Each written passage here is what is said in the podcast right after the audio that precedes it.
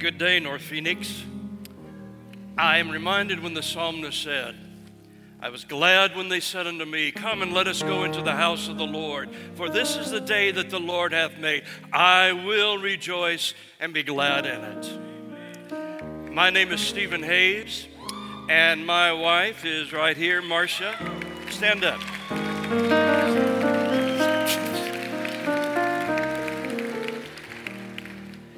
My wife and I are fairly new once again to North Phoenix Baptist Church. I say once again because we met at Grand Canyon College. And so we dated here, we courted here. Most of the things we did were involved with sports, college ministry, and outreach. And I love what Noah, Pastor Noe has to say. He said, If you come to North Phoenix, you can find Jesus and you can find your soulmate. And so, uh, in 10 days from today, Marcia and I will celebrate 48 years of marriage.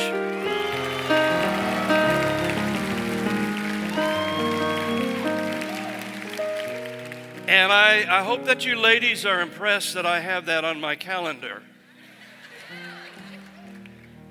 You know, when we came back to North Phoenix, we said, How are we going to plug in? We've been gone for so long. When we graduated from Grand Canyon College, there wasn't a seminary here in Phoenix. And so North Phoenix sponsored us to go to uh, Golden Gate Baptist Seminary in California, and I pastored in that great city of San Francisco. And then we felt the call to go overseas. And for uh, 27 years, North Phoenix commissioned and sent us to, to work in East Asia, and then 17 years in North Africa and the Middle East. And during those times, we would be serving for four to five years, and I would always come back, and North Phoenix would house us, and I would serve on staff in the pastoral care. And, and in one stint, we were here for five years, and I served as pastor of community engagement. So I've always been incredibly appreciative of how North Phoenix has supported us. In fact, North Phoenix, you are a part of 40,000 Baptist churches throughout the United States that cooperatively, cooperatively uh, are working together. And part of our giving goes to the cooperative program to support seminary education, church planters, home missionaries, and some 3,500 missionaries taking the gospel to all of the nations. And so I am deeply appreciative to North Phoenix Baptist Church and your ministry to me. And so when Marcia and I came back, we said, How are we going to plug in to North Phoenix? And so we went to the Next Steps class, just right over here. And Pastor Noe shared the vision of the church. Uh, then we learned how to connect. And Pastor Kurt got us involved in a connection group. And it was in this connection group that uh, we studied the book of Romans. Romans chapter 8, and Pastor Noe had the DVD series, and we discussed the, the, the salient points of that message. And then before the summer, when we ended our home group for the summer, Pastor Noe said, Hey, Steve, I want you to close out the book of Esther. And so I said to our, our home group, I said, hey, Pastor wants me to close out the book of Esther, and uh, I want to know what you guys, what you men think about the book of Esther. And they, huh? What's the book of Esther all about? Well, and I said, didn't you guys see the movie One Night with the King? Oh, yeah. It was boring. It's a chick flick. And, and I'm reminded that men are from Mars. And so I asked the ladies, What did you like about the book? Did you like the book of Esther? And they said, No. We love the book of Esther. And I said, Well, why? Because she was a beauty queen. And she was given a golden pass to the Elizabeth Arden Red Door Spa for every day and got her hair done, her nails, and did Pilates and massages. And sounded pretty good to me. And I said, Well, what else did you like about that? Well, she said, uh, and some of the ladies said, Well, she became Miss Universe. She won the heart of the king. And not only that, anything She asked of the king, he granted it to her. And the guys are starting to shrink in their seats. And somebody said, and yes, and whenever Queen Esther came into the presence of the king, the king put down his cell phone and gave his full attention to his queen. Now I'm squirming.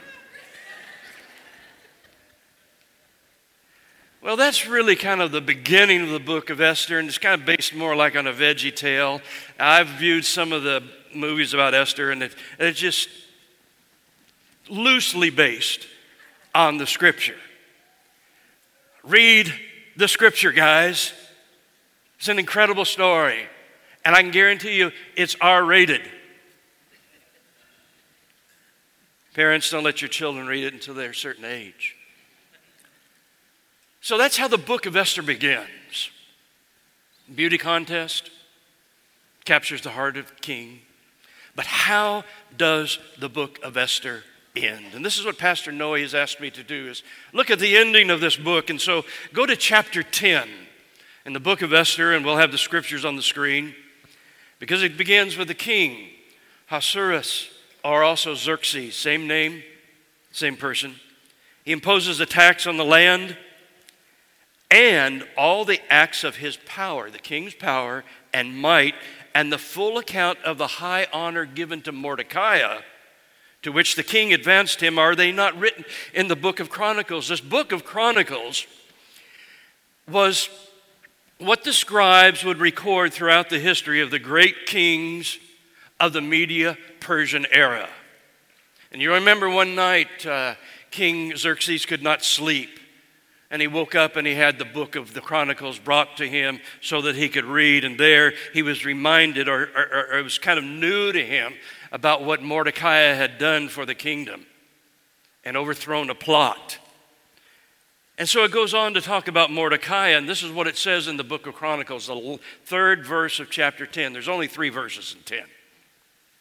For Mordecai the Jew was second in rank to King Ahasuerus.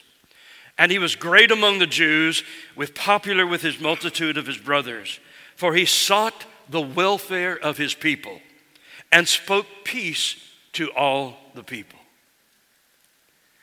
And so, as we conclude the book of Esther, I want to give a few observations about the man Mordecai, the character of the man who faithfully, obediently walked with God even when God was silent. And the first thing is Mordecai is a servant leader.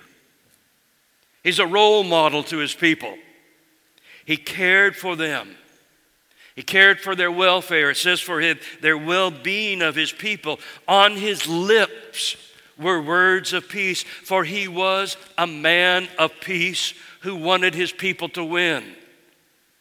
And if you're a businessman, if you're a mother or father, you want your family, you want your employees to win, you are to be a servant leader. And that goes true in the house of the Lord. Secondly, Mordecai was also a disciple maker and a mentor. Mordecai was Esther's older cousin. You remember, she was orphaned.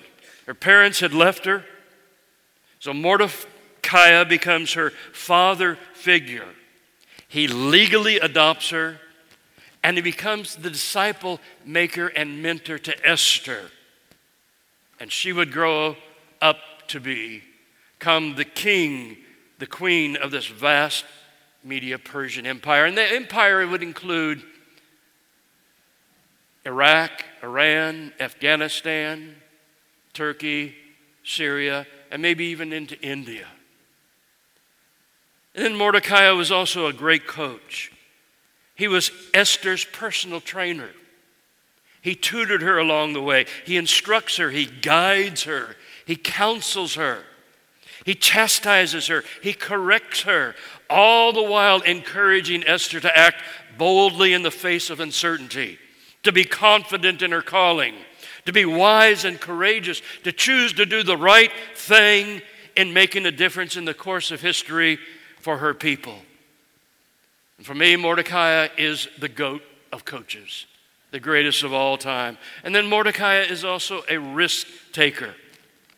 As a risk taker, he stood on the principles of God. And how do we see this? We see it because Mordecai refuses to bow down to evil. And Haman is personified in the book of Esther as evil incarnate. And he chooses instead to honor God. It is a risky choice for Mordecai. But following God is always risky. But not following God is dangerously foolish. For Proverbs tell us there is a way that seems right to a man, but its end is the way of death. And this is the recorded legacy of Mordecai. And just to reread verse 3 Mordecai the Jew was second in rank to the king, and he was great among the Jews and popular with the multitude of his brothers, for he sought the welfare of his people and spoke peace to all his people. That's Mordecai's legacy. How about Esther's legacy? For that, let's go to chapter 9. For in here we see that the king has commanded an edict. And it took place about a year before this. Haman had an evil scheme to eliminate the Jews, all because of his hatred of one man, Mordecai, and it colored his whole view of an ethnic group. And so the king sent out an edict that could not be reversed, could not be revoked to the province, to the cities. On this certain day, and it's in the spring, and he gave him a year's notice you can rise up and kill the Jews. So, what happens? Well, as the edict was about to be carried out on that very day when the enemies of Jews hoped to gain mastery over them, the rules of engagement changed. Because Queen Esther had gone into the king and begged that her people could stand and defend themselves as attacked. The rules of engagement changed. You remember when in the first Top Gun movie, and Maverick is flying along, and they're engaging these MiG 28s, and Beaver, his wingman, is he gets locked on by this MiG, and he starts to just freak out. And he says, Permission, Captain, on the ship, the, the flight carrier. Permission to attack, permission to engage. And the captain says, No, do not attack until you have been attacked. So the king sends out this second edict to all the Jews to say, You have my permission. If you are attacked, to defend yourself. And so the reverse occurred. The Jews gained mastery over those who hated them. The Jews were underdogs, the odds were against them. Caesar's sports book would have given you high odds that the Jews could overcome their enemies. No way. But they gathered through the cities throughout all the provinces to lay hands on those who sought them harm. Their rallying cry of the Jews became Together we are stronger than if we stand on our own. Together we are better. Together we are stronger. So, what happened? What resulted next? And it says, No one could stand against them, for the fear of them had fallen on all peoples reminded me of our study of Romans 8, verse 31. What then shall we say in response to these things? If God is for us, who can be against us? What then shall we say to these things? And these things are fear and death and persecution. If God is for us, who can be against us? And in verse 3 of chapter 9, it says, All the officials of the provinces helped the Jews, for the fear of Mordecai had fallen on them. Why? Mordecai, the servant leader in the house of the king, his fame had spread. He moved from strength to strength as a servant leader. In verse 5, it said, The Jews struck all their enemies with the sword, killing and destroying them. And they did as they pleased to those who hated them. And then oh, they also killed the ten sons of our villain Haman. But they laid no hand on the plunder. You ever wonder why? See, the Jews said, We came, we saw, we conquered, but we want no spoils of the enemy. We don't want any trophies, no souvenirs. We don't want evil in our house.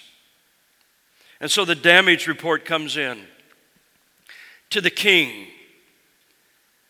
And it says, Those that were killed in the city were 500 men. And the king said to Esther, They've killed and destroyed 500 men and also the 10 sons of Haman. What then have they done to the rest of the king's provinces? What is your wish, Esther? Whatever your wish is, he says, it'll be granted. And not only will it be granted, it will be fulfilled. It will come to pass. And Esther, I love the way she dresses her king. If it pleases the king, let the Jews who are in the city, the capital city, be allowed tomorrow also to do the same thing as this day's edict. And let the ten sons of Haman be hung on the gallows. And so the king commanded this. And the decree was issued. And the ten sons of Haman were hanged. Now, this is not a Clint Eastwood Western movie, Hang 'em High. Why? They were already dead. They didn't need to be executed. This is the gruesome impalement of a human body that was put on display, high display, as a sign to say, do not mess with God's people. Do not mess with the Jews. And on the next day, 300 men were killed in the capital city. And then the second damage report comes in from the provinces 127 provinces. And it says that those who gathered to defend themselves got relief from their enemy and killed 75,000 people, men who hated the Jews. But again, they laid no hand on the plunder. So basically, there's two accounts of battles. And you do the math. The body count is high 300, 500, 10 sons, 75,000 people. It is a bloodbath. But then there follows this cessation of biting, fighting, battle of victory. It's won, it's over. In verse 19, it says, The Jews who lived in the rural towns celebrated a day of gladness and feasting, a holiday as a day on which they send gifts and food to one another. You know, in the First World War, Second World War, our troops came home to ticker tape parade. And this is really what happens even to this day in Jewish households. It's called the Feast of Purim, and it's inaugurated there in verse chapter 9, verses 20 and 32. And it really is a day of celebration. It's a big party time. They have dance contests. They act out the book of Esther. Here comes the villain Haman, boo, boo, hiss. Here comes the heroine and the hero, Esther and Mordecai, and they act all of this out because it was a day that God had given them relief, victory over the enemy of the Jews. Their day had been turned for them from sorrow, the scripture says, into gladness, from mourning into a holiday. Now, there are a number of genres, styles of writing in the Bible. There's poetry, there's the Mosaic Law, there's prophecy, there's the Gospels, there's the letters, and Esther is classified as history. And I think of this as a screenplay for a movie. In fact, Hollywood has made over seven full length features of the book of Esther, loosely, loosely based on the book of Esther.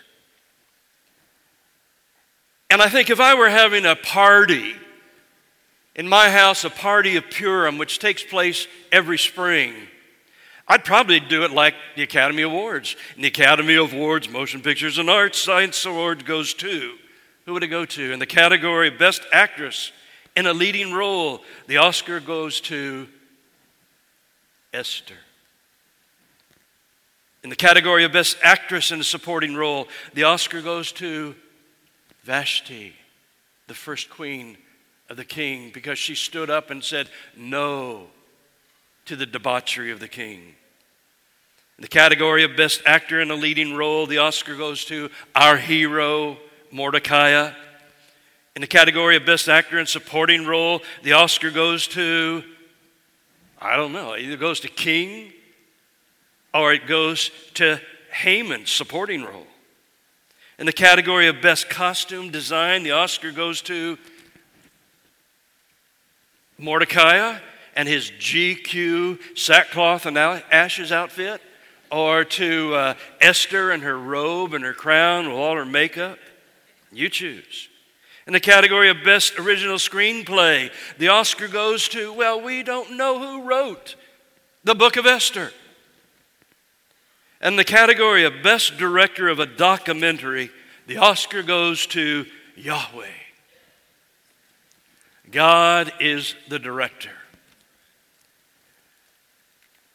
God's not seen, The words of God are not heard, but God is there in the background moving history and events and people to fulfill His purpose.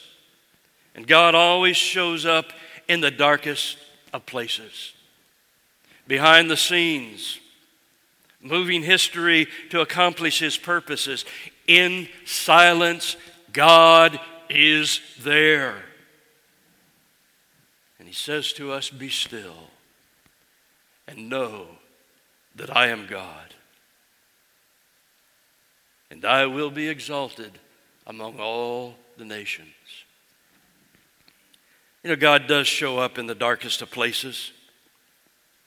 And I think every age and every generation throughout the stage of world history has had their Haman, evil men Evil men who have great power and no accountability.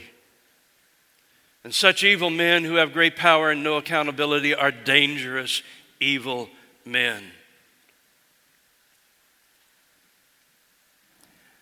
We had been in East Asia for 10 years, and our International Mission Board asked us to take on a risky endeavor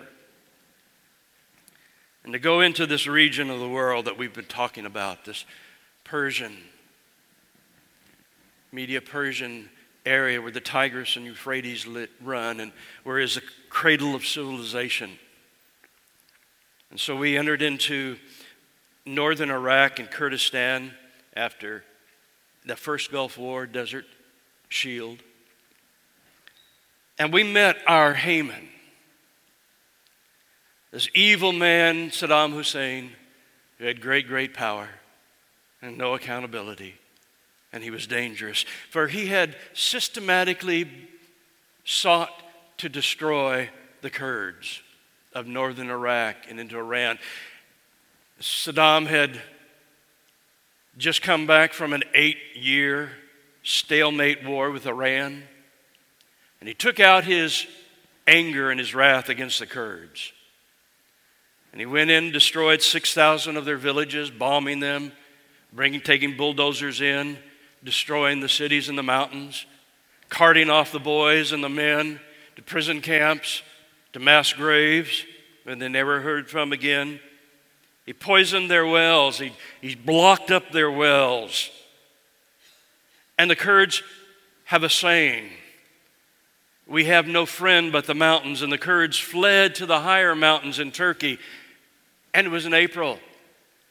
It was still winter, and the muds and the rain, the snow, and Thousands were dying due to exposure. There was no shelter, no food, no medicine. And it was into this situation that our board sent us with another couple to be some of the first missionaries to ever work with the Kurds. And we saw that the need was for medical work, and International Mission Board here at home rallied about 200 doctors, nurses, and pharmacists and they came and spent two weeks at a time in our medical clinics out in the villages. My wife became a drug dealer. Not anymore.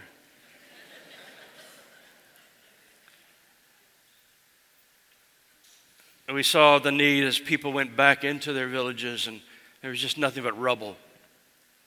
The stones were there to, to rebuild, but they didn't have the glue, the cement to rebuild, or the wood for, for their roofs. And so we began a well drilling operation. Knocked out that first year about 200 wells. But I remember looking at all of this death, disease, poverty, and destruction. All because of one evil man. And I said, God, where are you? It's hot. It's dirty work. I went to college not to do this. The wintertime was brutally cold. You know, Saddam had knocked out all communication. TV, radio, postal, banking services. Knocked out the electricity whenever he chose. And I said, God, where are you? We've been slaving away for a year, and I don't see one person who's converted to follow Jesus as their Savior and Lord. And God was silent. And these were the silent years. My wife refers to it as we were there picking up stones trying to make the ground more fertile for others who could come after us. I call it we were punching holes in the darkness just to let a glimmer of light come through. And so our International Mission Board, after a season, brought us to a European city to, to set up this, this company that would become international, that would train missionaries, send them into these restricted access nations under creative platforms. And through the years, we saw courage come to believe in Jesus, cell groups being formed, few churches, and now there's even a seminary that'll train men and women who want to go into the ministry. But we didn't see that. And it reminds me that God was in the background, moving events and people in history in His timing, not mine. For His purposes, not my purposes. There's one day when I saw a glimmer of hope. I was driving the truck to go into the border town of Turkey to get supplies for our well drilling team. And as I approached the border, I realized I had forgotten my passport. Man, I was mad. Oh, God, now I don't have my passport. And I took the wheel and I turned it in the highway, and I didn't see this truck coming along beside me. And that truck went flying into the dirt median, just bouncing, and I lost sight of it in this cloud of dust. And then you could see men just bailing out of the truck and out of the back end of the truck, and they were all Peshmerga military Kurdish soldiers. And they came running back to me with their AK 47s. And I opened the door and I got out on my knees and I said, Salamu alaikum. Rawasta. Havali mina, havali mina. God's peace be upon you. Stop. I am not your enemy. I am your friend. And they saw, as my door was open, they saw the emblem of our company and they realized I was there to help them with medical, well drilling, food distribution. And they came and they were patting me down, getting all the dust off of me, stroking my beard, combing my hair. And I, they just were apologizing to me. And I said, No, no, no. I'm the one who caused this, and I'm patting dirt off of them. And I look across the road, and there is this abandoned gas station. And a man had cut in half a 55 gallon drum, and he was having a barbecue and a wayside restaurant. And I said, Guys, let me take you over to lunch. Shish kebab. And so while we are there, they asked me this penetrating question Why are you here? Why do you care for us Kurds? And I said, You know, you do have that saying that the only friends the Kurds have are the mountains, because that's where you flee to. You see, this greater Media, Persian, Mesopotamia, Tigris, Euphrates, Afghanistan, Turkey, Syria, Iraq, Iran, all this area has been the graveyard of many of empires. And the Kurds have been right in the midst of that highway of death and destruction for years. And I said, But I'm here to tell you that in Jesus, you have a friend. That God loves you and sent his son to die for you. And I'm here because my God commands me to love you.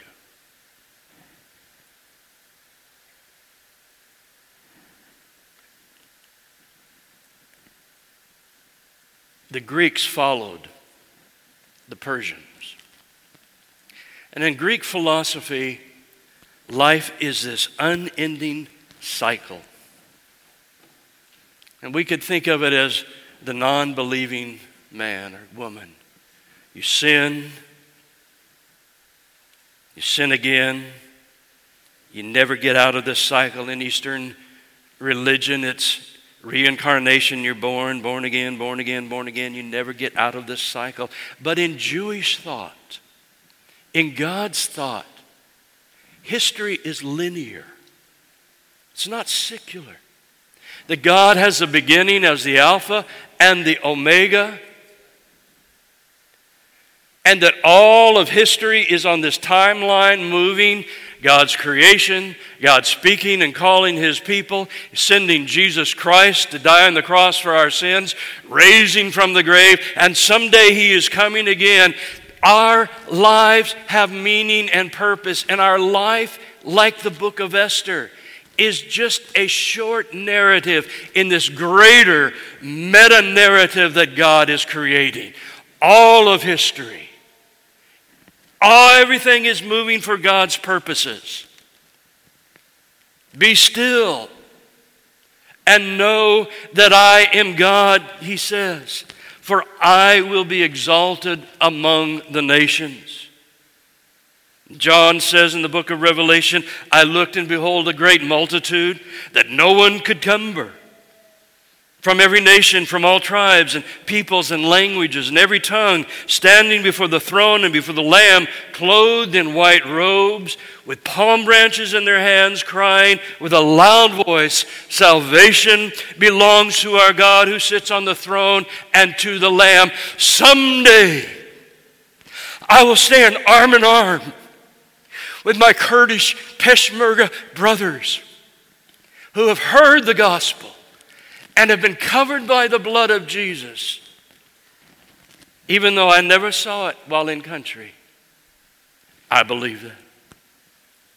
And to believe that there is a God who is there, who has not been silent, matters supremely. And if we don't get that right, we'll get nothing else right to believe that there is a God who is there. In the midst of evil, God is working.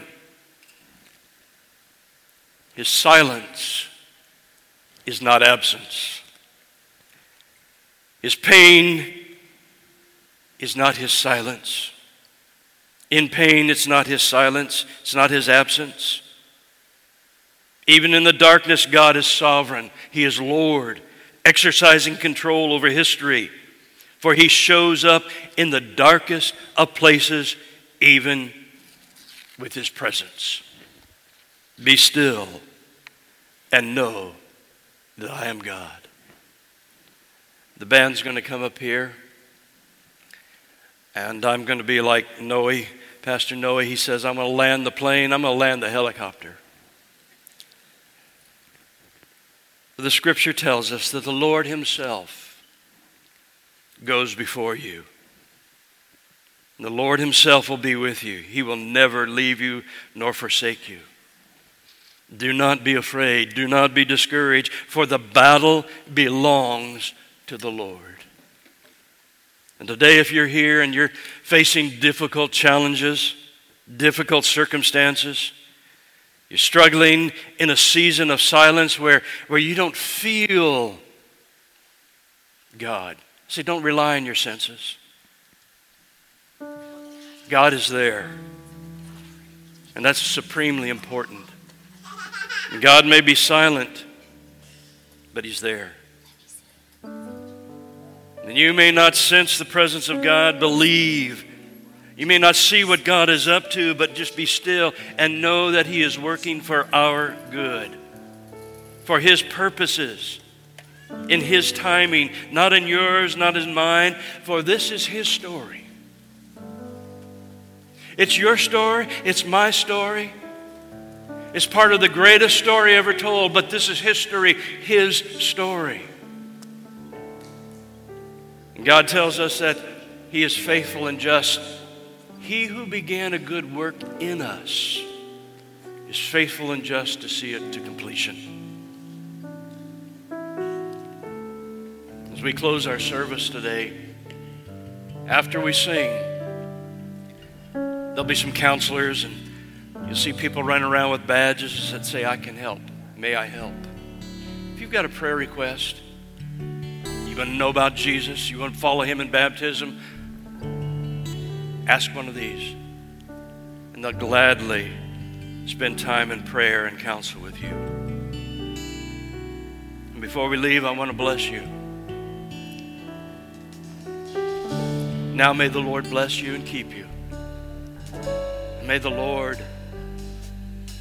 make his face to shine upon you and be gracious to you.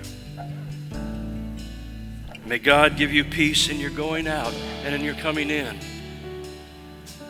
In your rising in the morning and your laying down at night, in your labor and in your leisure, in your laughter and your tears, until you come to stand before Jesus in that day where there is no sunset and no dawning. Shalom.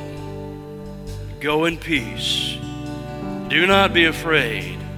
Do not be discouraged, for the battle belongs to the Lord.